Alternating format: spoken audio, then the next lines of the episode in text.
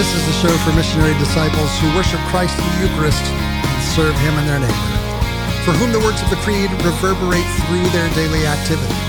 This is a show for those like you and me who make the conscious choice to follow Christ outside the walls. Just before his ascension into heaven, Jesus is talking to the disciples in the waning chapters of the Gospel of John. And he's telling them what's going to come. He's telling them that there's going to be difficulty and there's going to be uh, all kinds of reasons to be discouraged. And he says, uh, In this world, you will have trouble, but take heart. I've overcome the world. It's so easy to be overwhelmed by the discouragement, by the difficulties we see in our society, and even, yes, sometimes in our church, and to feel as if there's nothing that we can do to affect change. It's so easy to be overcome by the discouragement that we face every day. But Christ, as he was about to ascend into heaven, said to his disciples, I will not leave you as orphans. Behold, I am with you always. And so we have this hope um, that that has been proven throughout history over and over again that Christ is with his church. And so, for us to grab hold of that hope, what we must do is to look back, to remember, to see all of the times that God has been faithful to us throughout our history and say, if God was faithful to do it then, he will do it again today. This is one of the primary reasons that in the Catholic Church, we look to the saints.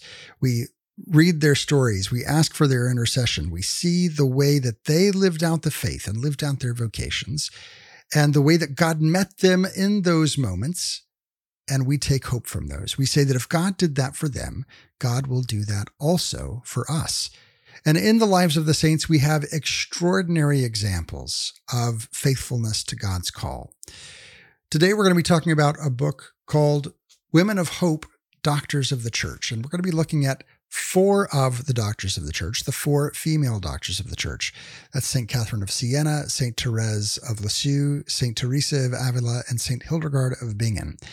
And we're looking at this book that gives basically a biography of each one of them, telling us about the difficulties that they faced, the, the struggles that were going on, the discouragements that they faced in their world, uh, which are not so different from the things that we face today. And we're going to see in their response something particular. Uh, we see in the face of all of that discouragement, a faithfulness to live out the vocation to which they were called. And in that response of faithfulness to that vocation, they were able to not only provide for us today a, a witness and, and an example of how to live the faith, but they were able to provide direction and guidance and leadership for the church in their time that continues to reverberate into our time today. The book was written by Terry Polakovic. She was the uh, co founder of Endow. We've talked about them here on the show before, educating on the nature and dignity of women. That's what the acronym stands for. You can find out more about these groups at endowgroups.org. Terry served as the president of that organization from 2003 to 2015 and worked in nonprofit leadership for more than 30 years and is now retired. In 2010, she received the Pro Ecclesia et Pontifice Cross Award for the Church and Pontiff. Uh, she received that award from Pope Benedict XVI. In 2011, Terry was recognized as an outstanding Catholic leader by the Catholic Leadership Institute, and we are so pleased to have her here on the show today. Thank you. It's wonderful to be here. Terry, through your work with Endow, you are no stranger to the power and importance of women's voices in the church, both historically and in our present day. Talk to me about this book in particular. What drew you to write about these four women of hope, these doctors of the church? Well, um, I had always been interested in in writing a book like this, uh, particularly because of my work with Endow. I, be, I became familiar with different saints and particularly these saints in you know different articles and that type of thing. It was I started it in 2020 during COVID. Um, and it was also, you know, around that time that there was more, I think that was our um, Cardinal McCarrick I think he was Yeah. happening around that time. I was just discouraged. I um, had worked for the church for 30 years. And so you when you work for the church for 30 years, you see a lot of things. Um, and not all of them is good, but that seemed to be particularly bad. And Mhm. um, I don't know. I was just feeling really down. And a friend of mine reminded me that I had once wanted to write a book uh, about these particular saints. And so we came up with the Women of Hope title. And I tried to make it a very hopeful message of just what these women did in the church and what they did for the church and um, and for all of us. So the actions of one man or I don't know, you know, how many people is really not enough to bring down the church. Mhm. The church has given us a, a number of doctors. Uh, the Mhm. title Doctor of the Church is put forward for someone who has uh, something extraordinary to teach us as the whole church. And there are these four women doctors who each teach us something very different. Uh, because you have, of course, Catherine of Siena, who uh, who came in at a, at a time of great division and actually influenced the papacy to return to Rome. Uh, You have Saint uh, Therese of Lisieux, who lived her life, her very brief life, in the cloister. Uh, and so the amount of maybe visible impact as we would kind of think of of power or authority in the world is kind of turned on its head with these women and yet each of them made a profound and lasting impact uh, not only on the trajectory of the church writ large but also uh, on uh, on giving us an example of how to live out that vocation of actively participating in the life of the church Yeah, they're very interesting. And all these women are very different. I found it interesting when I was uh, doing research that Catherine of Siena, on her deathbed, thought of herself as a failure. Mhm. And I mean, here she is all these years later. And I mean, in the highest esteem, really, um, of almost anyone in the church. But she, nevertheless, she just worked and worked. She was involved in a lot of peacemaking activities. Pope Paul VI named her Doctor of Wisdom. Mhm. That's her title. And you can see in everything she did, just the people that she interacted with, which were hundreds and hundreds of people. She had a huge following for everywhere she went.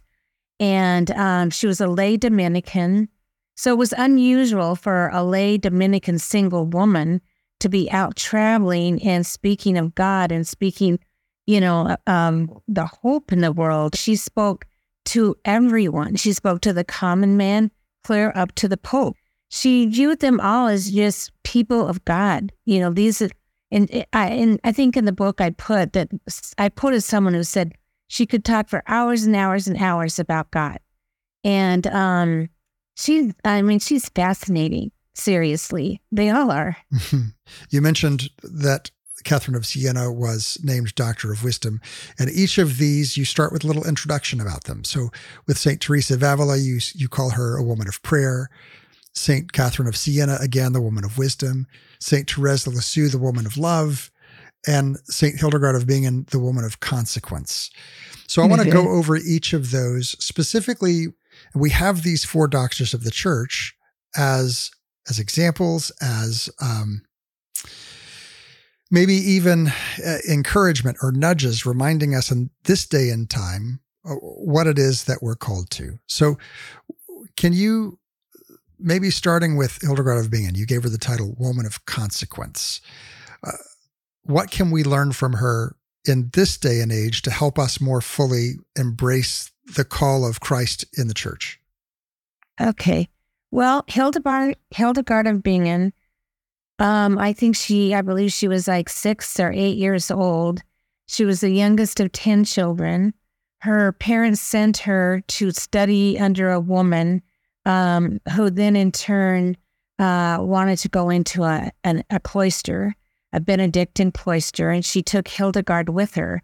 And she lived, Hildegard lived with her, I don't know, 30 years or something.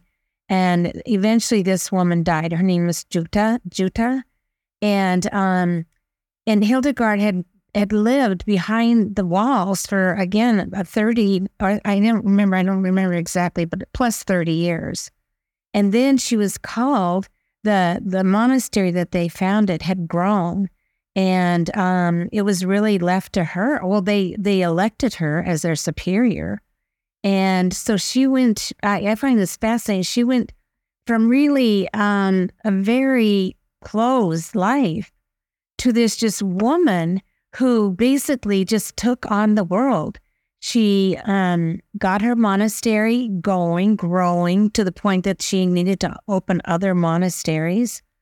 Um, what I guess I like most about her is, I mean, she's just a woman of possibility. I mean, she, uh, whenever no, uh, someone told her no, um, within her own obedience, she found a way to do it. And and then there were men in the monastery. It was a Benedictine, um, and they uh, they discouraged her on every turn, basically.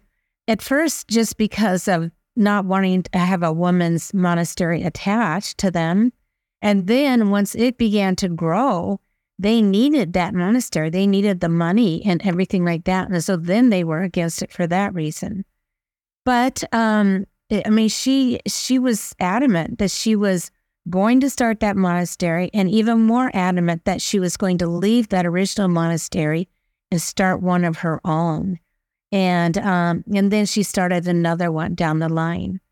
But um, I mean, today she's most known for her music. Mm-hmm. Um, you can still hear her music. Uh, interestingly, she was when um, Pope Benedict named her a doctor of the church. She wasn't even a saint of the church. She had actually been forgotten, and um, and when he um, decided he was going to name her doctor of the church, he named her a saint the week before. In the people's eyes in Germany and other parts of the world, she was already a saint. But um, he um, made that, you know, decisive factor or whatever. But she, when, I mean, she did everything that no one in that world would have ever done. She went out and preached. She left her monastery. She became very public. She, um, uh, in fact, she was. I mean, she was. It was a time during um, different um, heresies during the church. She would go in and correct the heresies. She she always took care of the women in her her monastery. She had one underneath her who was particularly close to her, and that um, nun's mother did not want her to wanted her to have a higher standard of living or whatever. Anyway, she succeeded in getting her out of Hildegard's monastery. But Hildegard kept going. I mean, she she had many sadnesses in her life, many things that were taken from her, but she just lived. Um, she lived for God, and and God also lived for her in the sense that he, um, she was a mystic. And he um and god jesus i always say jesus but i mean god the father gave her the gift of being able to see way into the future. She even i think made uh, predictions of what was happening now in our culture. Mm-hmm. i mean she could see everything. And in in light of that she could see like like everything like how the plants grew how people um, you know, uh, uh, how to care for people, you know, medically. How one thing that, you know, if I do something, it affects you, and then another one, you know, it was just that God gave her the whole picture of the whole world and how it operated. So, in that way, the world was her oyster because she knew what God had given her. Uh, others did not know, and they got in her way all the time. But she, um, I mean, she prevailed. One of the things these four women have in common uh, is they had an unwavering confidence yes. in, in God's presence and, and, that, that God was with them in all that they were endeavoring to do. Uh, and the other thing that they all had in common was a great amount of resistance from everyone else about the things right. that they felt called to do. So, right. taking that example, how do you see their effect on us today as women today continue uh, men as well, because we also need to learn from these doctors of the church. We continue to face discouragement um, when maybe we feel called to do a thing in the church and we we uh, we come up against all of the naysayers as to why that thing can't be done. So how do we know that we are following the example of these wonderful doctors of the church in confidence of God or as opposed to just being maybe a little self-assured and and uh, maybe prideful in our ideas? How do we get that balance of continuing to pursue what what is right and then also weighing and judging and discerning whether or not that actually is the thing God's calling us to. Right. Well, people ask me that a lot um, who are starting new apostolates and that type of thing. I just encourage them to pray and pray and pray because you can be misled by your own excitement and you're going to be, have a hard crash if you, mm-hmm. you are in that position. Um, also, another sure way that is coming from God is if you if you um, ex, uh, experience a lot of discouragement. We in the very beginning, when we started Endow, like things were going wrong all the time. I mean, I, I mean, it just every day there was something. The computer would break. We would be having a hosting a party and you know, the name tags didn't print. I mean, just little stuff that needles you every single day. And I remember I was telling two um, religious sisters about this, and they're like, "Oh, perfect, perfect. It means it's authentic." you know, that kind of thing. So I think that's to be expected. And and but what you have to have deeper in that, you have to have grit. You really do have to have grit.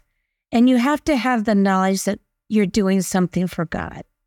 Because when you have the knowledge that you're doing something for God, you don't really fail. I mean, even if you only touch one person, or mm-hmm. even if you were the only person touched, you know, you don't fail.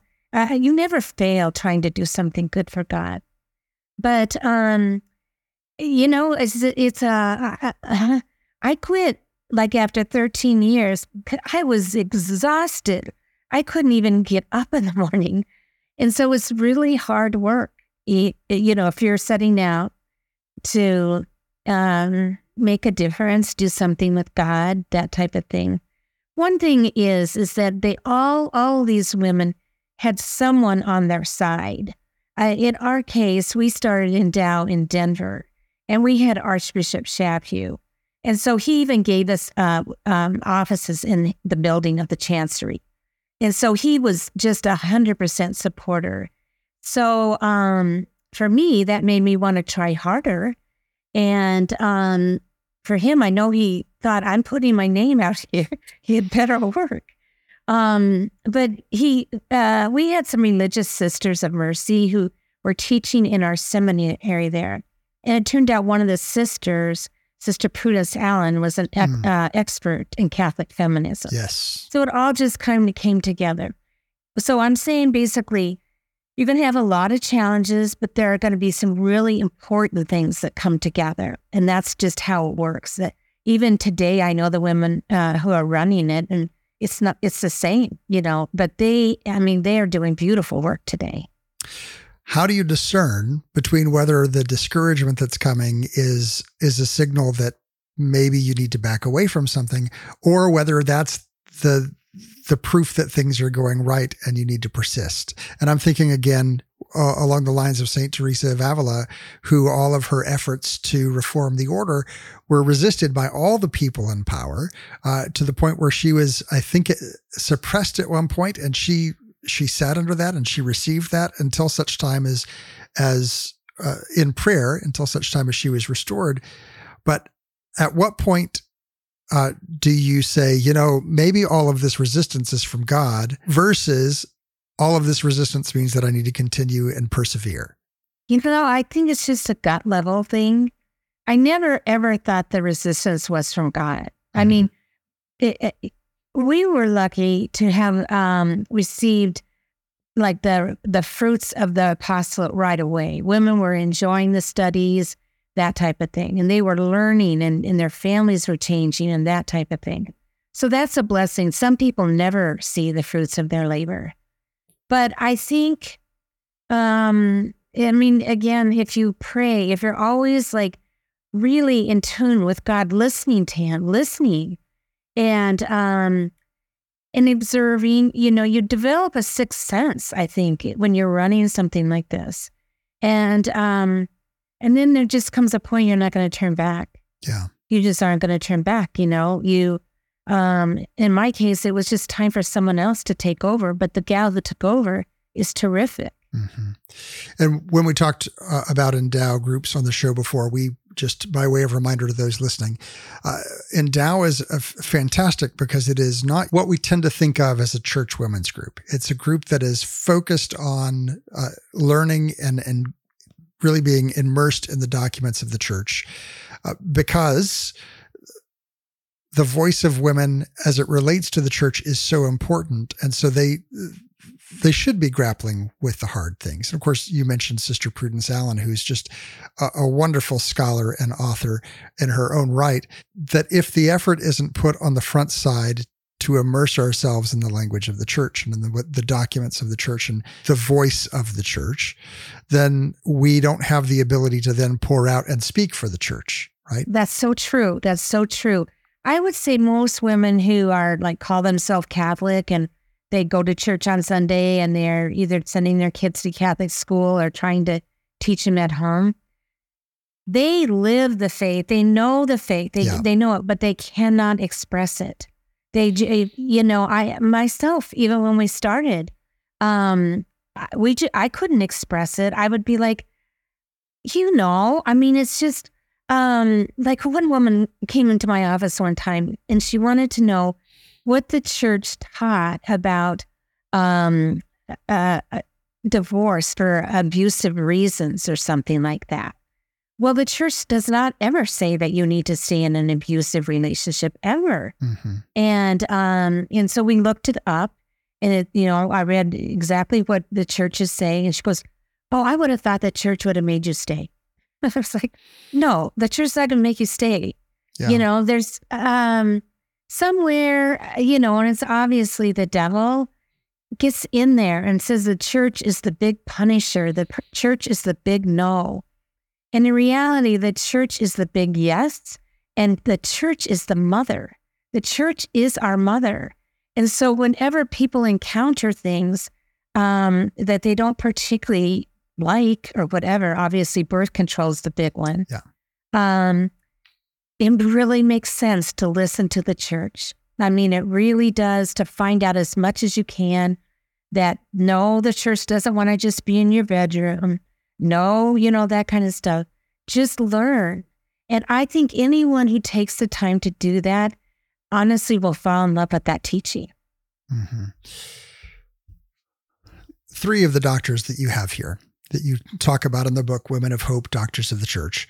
Uh, St. Teresa of Avila, St. Catherine of Siena, and St. Hildegard of Bingen uh, were known in some way for the way that they spoke and preached and shared the gospel and spoke in many ways for the church in their own time and place. Of course, even with Saint uh, Therese of Lisieux today, she speaks for the church for us. But okay. in her time, she largely stayed where she was.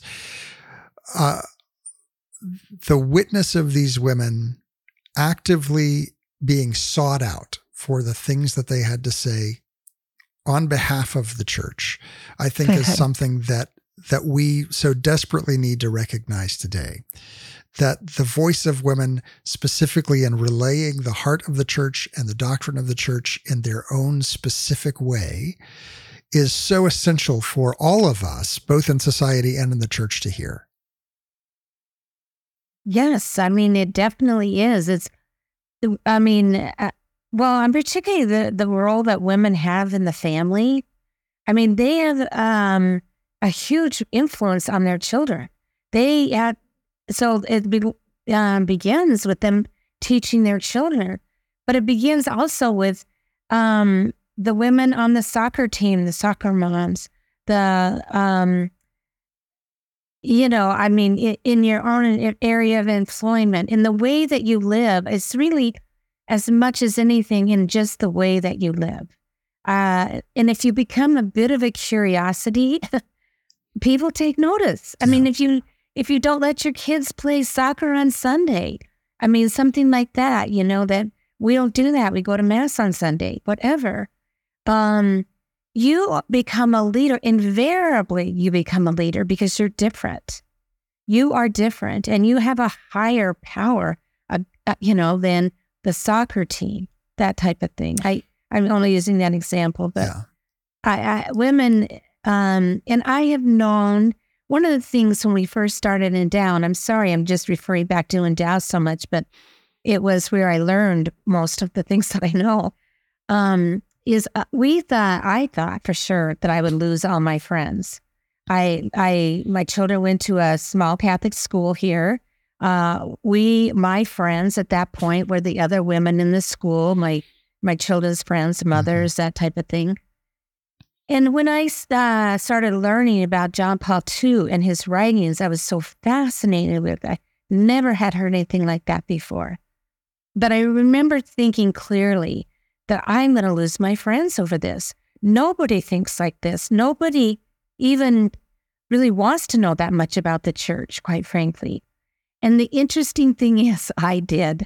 But I have met the most incredible women all over the world there are many more women than you would expect who believe and believe in the church and want to practice the church's teachings and uh, want to study the documents. The documents are so beautiful.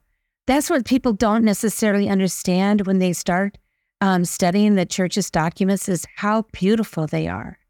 And um, I mean, once you get into it, um, anyway, it's kind of interesting because I'm currently starting the 19th annotation for to become a spiritual um, director. And uh, so this next year will be spent 100% in biblical studies, practically, you know? Mm-hmm. And I was thinking to myself today, really, I learn as much from church documents as I do in, you know, from scripture. Not, I mean, they go hand in hand. Yeah. But I'm so glad I have that background because it it helps in everything that I do. Mm-hmm. We're talking today with uh, Terry Polakovic, the co-founder of Endow. Uh, you can find out more about them over at endowgroups.com. But today we're talking about the book Women of Hope, Doctors of the Church. It's available on our Sunday Visitor Press. Come be a part of the ongoing conversation over on social media, facebook.com slash step outside the walls. On threads, the handle is at step outside the walls. We'll be right back right after this. You're listening to Outside the Walls with TL.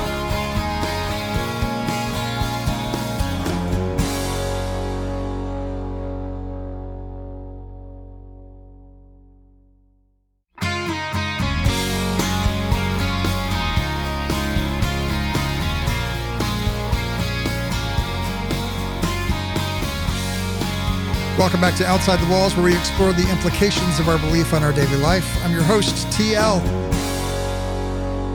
We're talking today with Terry Polakovic. She's the co founder of Endow. You can find out more about Endow over at endowgroups.org. Uh, she served as the president of that organization from 2003 to 2015 and has since retired. But she is the author of the book we're talking about today, Women of Hope, Doctors of the Church. It's available over on our Sunday Visitor. This book goes through the four women doctors of the church and gives uh, a, a bio of their lives and talks about a little bit about who they are and how we're to understand them and how we're to to learn from them as they uh, leave for us an example and rich, rich uh, teaching. I want to talk a little bit, Terry, about anytime that you approach a book, you approach it with the knowledge, the basic knowledge and the outline of what you want to, to, to convey and bring across. But typically, within that process of preparing to write and the research uh, aspect of the book, you become friends with your content. And of course, in this case, mm-hmm. the content is these four women, women doctors of the church. And when you become friends with a person, with a saint, with content, whatever the case is, you learn something new about them that you did not know when you started. Okay. Was there uh, something that pops to mind? Uh, and you can pick any one of these uh, amazing women.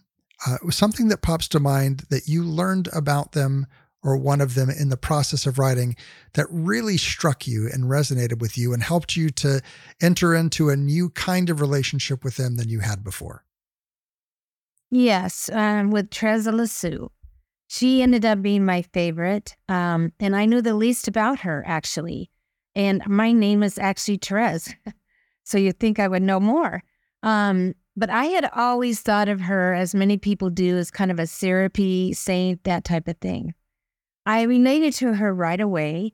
Um, she, her mother died when she was four. My father died when I was four. I could, uh, I mean, she knew, she wrote the book, The Story of the Soul, and it's because she knew her soul so well. I mean, she, I, I, I read that and was like, how fascinating that is that you, such a young woman, young girl, could know your soul but anyway, she did. And what I didn't know about her, well, she really lived a very difficult life. I mean, you don't get that um, from all the the pictures and the nice sayings and all that kind of stuff. She lived a very difficult life. And one of the things is, you know, she finally got accepted into the monastery after having to plead with the Pope and that type of thing. And then when she was in the monastery, they gave her the hardest task. She was the youngest one. They wanted to break her in a sense. And even two of her sisters were her, her blood sisters were her superiors there. But no one did. No one, in fact, she befriended a, a sister, a nun, who um, was really eh, completely miserable. I mean, she was so difficult to be around. No one wanted to be around her. And yet, um, after Therese died, um, she said, uh, she told someone, I think she liked me the best. and it was just like, you're kidding. But um, what I what surprised me the most is that she her sisters had told her to write their her life story, you know. She didn't want to do it, but they were just pressuring her to it. And you know, the other sisters were thinking, what does she have to write? I mean, she does nothing, yeah. you know. She has nothing to offer. But she felt at the very end of her life that she needed to get it done. She needed to write the autobiography. It was written in three different parts, but she needed to finish all three parts. And uh, and she told the Mother Superior, you know, on her deathbed, she said, "You need to have this published right away. I mean, right away. There's no time to waste. You need to have this published." And so she died and um and it was published. It was sent actually what it was it was sent to all the other carmels around the world. And then people started you know taking notice and that type of thing. And is then it was finally published. And it like raced around the world. I mean just went to everywhere around the world which is so fascinating for someone who spent their whole life in the cloister right. you know that type of thing. And um and i i found that so interesting and then another thing that I found interesting, well, she even said, you know, I will be a saint and I will help you and I will send you a rose too, you know, that kind of thing. And she has. I mean, she's done that for like so many people. So many people think that she is their patron saint and that she only pays attention to them. you know, I mean, she is just, it's just crazy, but she knew that. But I read this one, um, there was this priest called Father Miller, Fred Miller, and he had written a lot about her. And he said when they buried her, um, there were 30 people at the funeral. When they um, dug up her body to rebury her, there were 300,000 in a mm-hmm. matter of years. There, you know, and all the popes, I mean, they, they quote her constantly. And so it's just a miracle what God did in her life. And I guess I, I took away from that, um, you know, sometimes it's it's good to have a pain in your life. I mean, I'm not for all pain or anything like that, but she internalized it and she used it. She knew, and that she's another one. She was completely determined. I mean, she wanted to go to the the um, the Carmel. I mean, her sisters had joined the convent, and so she wanted to go, but it wasn't necessarily just because they were there. She knew she had a calling and she just yeah. would not give up, you know? And so um, there are just other circumstances in her life where she was on a trip to Rome and they were with on a pilgrimage for Pope Leo the Thirteenth, and he was uh, being criticized for you know all all kinds of crazy things. And anyway, um, she could see, and I, this really rang true with me. There's a bl- bunch of clergy on the pilgrimage, and they were just all out to have fun, you know. And it was a pilgrimage for her, and so she made up her mind that she would be the patron saint of priests. She would pray for priests always. And, you Mhm. know, as far as I know, she always did, but she is the patron saint of priests. Um, she was, uh, I loved every bit of her. Well, and you mentioned discouragement. And of course, the book is Women of Hope, that they are providing hope for us as we face discouragement. Um, for her specifically, I, I love uh, one aspect. We talk about the little way all the time. You hear it Okay. probably in church um, that St. Therese had this little way that she needed a little way to get to Jesus. But what I love about this is her refusal in herself and in her prayers to accept the terms that someone else placed on her right there was a, a a mindset that there was a certain level of asceticism and difficulty in the spiritual life that was necessary and rather than accepting that and being demoralized she saw that and said okay that's fine but i need a different way i need i need an elevator i need Yeah. an escalator i need some little way to get to heaven that yes. because I can't handle the big thing. And rather than accepting someone else's terms, she said, I'm gonna I'm gonna ask for new terms.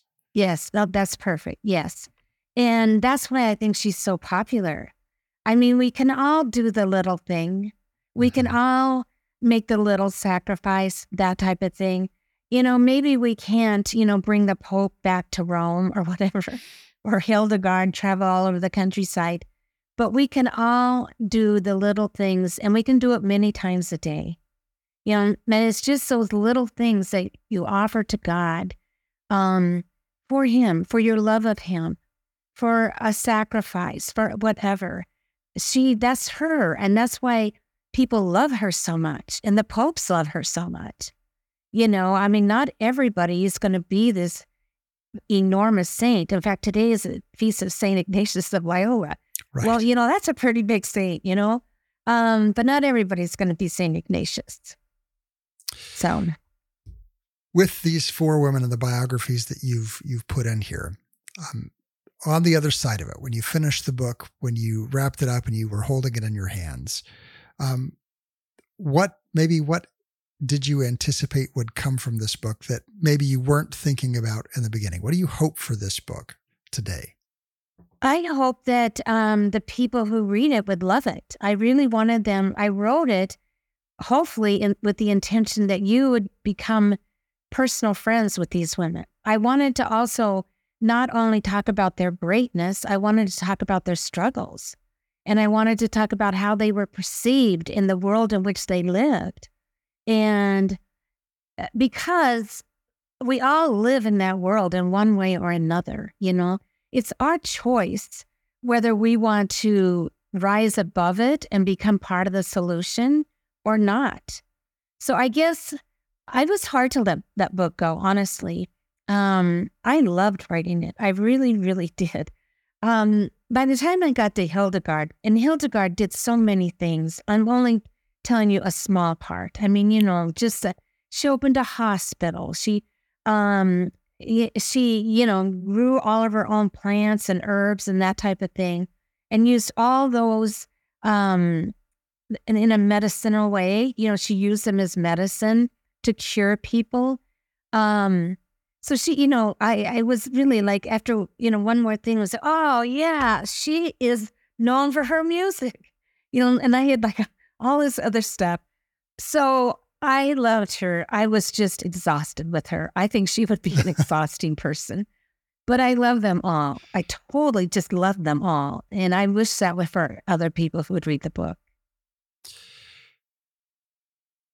So, perhaps uh, just in closing, um, we have these four women over time, a couple of different religious orders. We have the Benedictines, the two Carmelites, uh, and the Dominican. Uh, each of them are teaching us something different. Uh, but our call uh, as Catholics is this universal call to holiness that, that we all are pursuing sainthood, that sainthood is supposed to be the norm, not the exception. And these exceptional women help us to see that normative call to holiness in our own lives. What do you see perhaps today as the most needed voice, the next doctor of the church um, for our time? What, what, how do we rise to that occasion and and throw off discouragement and pursue this call? And what does that look like for us now? I think that looks like um like a very hopeful person a very positive person a very can-do person. I was watching tv last night. Sometimes my husband listens to these podcasts and i was watching them and they were giving the pew statistics about like you know, how many Catholics don't go to church anymore, how many don't believe in the Eucharist or whatever. And it's like, I'm over that. You know, I mean, I get sick of it. I mean, I don't even know who they're talking to, but I just want a church full of joyful people. I mean, people who just love Jesus and um and want to be there and feel community and support their priest and uh, you know, I mean, I I I expect a church now after so much that was going to make mistakes. And at one time I didn't I was shocked by it, you know. Mm-hmm. But um I know now that the church the church makes mistakes, but I know it can be so much better. I I know that it can give you joy to the depth of your being because I've seen it. I've seen it in the women who were in Endow. I've seen it in myself all the women that have come in my life, I've seen it, you know, and if I'm not in doing an Endow study, I am somehow imparting those teachings of the joy of being a woman. And so I guess that's what I would like. I'd like mm-hmm. a, a, a, not a mournful church. I don't want to hear about any more pew statistics. I want to hear about the priest who's leading his congregation and teaching his congregation and um and loving them of course loving them and giving you know serving them with the sacraments as you say that i think back to earlier in our conversation as you were talking about um, discouragement being a thing that kind of helps you know that you're on the right track. And as you're talking about these women and and your desire to see a more hopeful church, I, flashed to that thought of so often we see the discouragement around us and we get kind of ensnared by it, like trying to walk through tall weeds. Um, and if the discouragement serves to hold us back, then then it's one as it were. Mm-hmm. Uh, if we get so caught up with those statistics uh, and with all of the things that can be heartbreaking, um, and we don't entrust our hearts to God in the midst of that so that we can pursue and and and move past that discouragement, then then that's where we lose. Right. Uh, when when we see the discouragement, but we don't let it shake us from our hope, that's when the church thrives. Yeah. That's true. That is true. And for that reason alone, I'm happy I wrote the book. Because, like I said, I was just in that place. I was just tired from working so hard, tired of reading about the sex abuse, tired of this, tired of that. Um, and I, and thank God for my friend. She's mm-hmm. like, no, this is the time you should really dig in and do something. And she reminded me of this. And I just, I had a ball writing it. I, I loved it. And the, our Sunday Visitor are the best, best yeah. publishers. I just love them. The book again is Women of Hope, Doctors of the Church by Terry Polakovic. You can get it right now on our Sunday Visitor Press, osv.com. Uh, Terry, thank you so much for being with us today. Sure. If you missed any part of my conversation with Terry, or you want to go back and listen to it again, or share it with your friends on social media, have no fear. All of our episodes are archived over at OutsideTheWalls.com. There you can find this episode as well as an episode that we did back in February uh, of 2023 with Simone Riscala, who is uh, currently working with Endow Groups. And that conversation was more specifically about Endow Groups and how they operate and how you can get involved in them. If you want more to this conversation, well, I've got good news. There is more to this conversation. Each and every week, we make an extra segment available to all of those who support the show through Patreon. Our Patreon support community helps cover the, the costs associated with putting on a radio show every week. And in gratitude, we give them a little bit extra content, a couple of extra questions for the guest, and a deeper dive into the topic. After a few months, those become available to the general public. You can listen to some of those older episodes and consider becoming a part of that continuing support community. Go over to outsidethewalls.com, click that Patreon link to learn more. Now, let's go ahead and turn our attention to our readings from Scripture and church history. That's the sound of the Verbum library launching up. Verbum helps you read Scripture in light of church teaching by putting the magisterium at your fingertips, by linking Scripture to the Catechism, to the Fathers and Doctors of the Church, and so much more. You can learn more over at verbum.com. Our reading today from Scripture comes from the book of Ephesians. Blessed be the God and Father of our Lord Jesus Christ, who has blessed us in Christ with every spiritual blessing in the heavenly places, even as he chose us in him before the foundation of the world, that we should be holy and blameless before him. In love, he predestined us for adoption to himself as sons through Jesus Christ, according to the purpose of his will, to the praise of his glorious grace, with which he has blessed us in the beloved. In him, we have redemption through his blood, the forgiveness of our trespasses, according to the riches of his grace, which he lavished upon us in all wisdom and insight, making known to us the mystery of his will, according to his purpose, which he set forth in Christ as a plan for the fullness of time, to unite all things in him, things in heaven and things on earth. In him we have obtained an inheritance having been predestined according to the purpose of him who works in all things according to the counsel of his will, so that we who were the first to hope in Christ might be to the praise of his glory. In him you also, when you heard the word of truth, the gospel of your salvation, and believed in him, were sealed with a promised Holy Spirit, who is the guarantee of our inheritance until we acquire possession of it, to the praise of his glory for this reason because I have heard of your faith in the Lord Jesus and your love toward all the saints.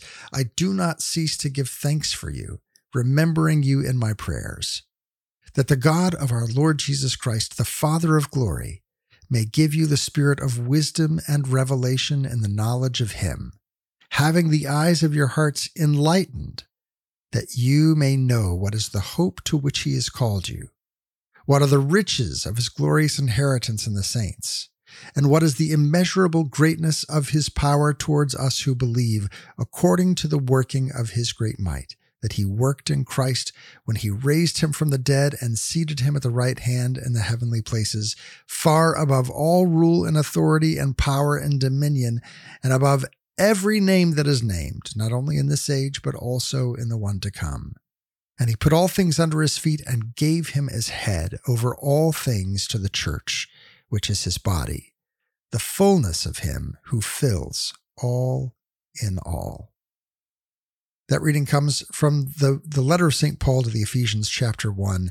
And there's really not a good place to, uh, to chop that verse up because Paul just writes in one big long uh, run on sentence.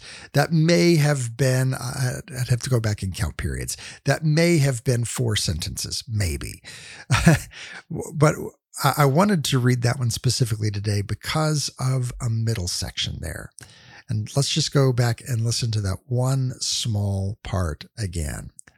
That the God of our Lord Jesus Christ, the Father of glory, may give you the spirit of wisdom and of revelation and the knowledge of him, having the eyes of your hearts enlightened, that you may know what is the hope to which he has called you.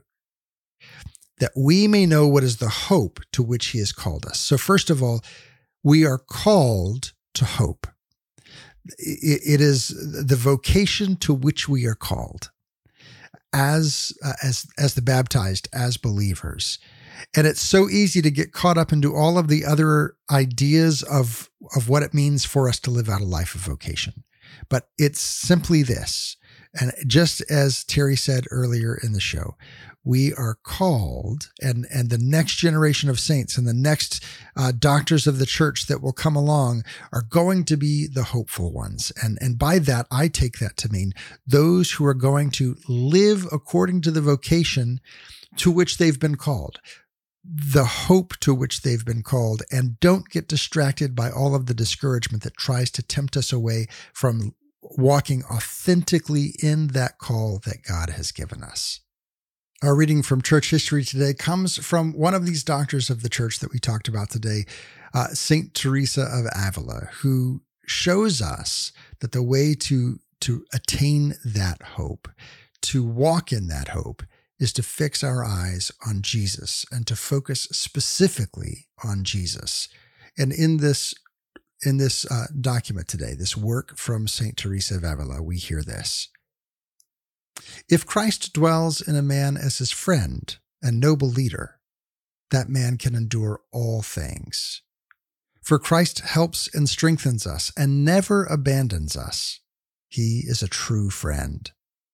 And I clearly see that if we expect to please him and receive an abundance of his graces, God desires that these graces must come to us from the hands of Christ through his most sacred humanity in which God takes delight. Many, many times I have perceived this through experience. The Lord has told it to me. I have definitely seen that we must enter by this gate if we wish His sovereign majesty to reveal to us great and hidden mysteries. A person should desire no other path, even if he is at the summit of contemplation. On this road he walks safely. All blessings come to us through our Lord. He will teach us, for in beholding his life, we find that he is the best example. What more do we desire from such a good friend at our side? Unlike our friends in the world, he will never abandon us when we are troubled or distressed. Blessed is the one who truly loves him and always keeps him near. Let us consider the glorious St. Paul. It seems that no other name fell from his lips than that of Jesus, because the name of Jesus was fixed and embedded in his heart. Once I had come to understand this truth, I carefully considered the lives of some of the saints, the great contemplatives, and found that they took no other path. Francis, Anthony of Padua, Bernard, Catherine of Siena. A person must walk along this path in freedom, placing himself in God's hands. If God should desire to raise us to the position of one who is an intimate and shares his secrets, we ought to accept this gladly. Whenever we think of Christ, we should recall the love that led him to bestow on us so many graces and favors and also the great love God showed in giving us in Christ a pledge of his love. For love calls for love in return. Let us strive to keep this always before our eyes and to rouse ourselves to love him. For if at some time the Lord should grant us the grace of impressing his love on our hearts, all will become easy for us, and we shall accomplish great things quickly and without effort. That reading again comes from a work by St. Teresa of Avila. And there's a lot to say here, but the first is this. If we desire to continue in hope, we must fix our eyes on Jesus. Not on the shortcomings that we see in the world, not on all the problems that need to be fixed, but on the fact that Christ is with us on the on the on the truth and the knowledge that Christ will not abandon us in the midst of our distress. And rather than looking to all the problems that need to be fixed and trying to formulate how and what to do to, to bring those things to a satisfactory conclusion. We should instead turn our attention and our affection towards Jesus Christ. Fix our eyes on Jesus, the author and perfecter of our faith. Look to him to, to guide us into that hope to which we are called. And rather than, it's kind of like Peter uh, walking out on the waves, rather than being distracted and begin to sink because of all of the turmoil around us, turn our attention to Christ, who is steadfast, who will not abandon us, and who will guide us into that hope and guide us by the right path it's counterintuitive, but by focusing on him and not the problems, then the problems get solved because he empowers us to live out our vocation, which will change the world. That's all the time we have for today. Thank you so much for tuning in. Today's show was brought to you by Brandy Carey and all of those who support the show through Patreon. Go over to OutsideTheWalls.com, click that Patreon link to learn more Come be a part of the ongoing conversation over on social media. Facebook.com slash Step Outside the Walls. On threads, it's also Step Outside the Walls. And until next week, may the Lord bless you and keep you. May the Lord make his face to shine upon you and be gracious unto you. May the Lord lift up his countenance upon you and give you peace.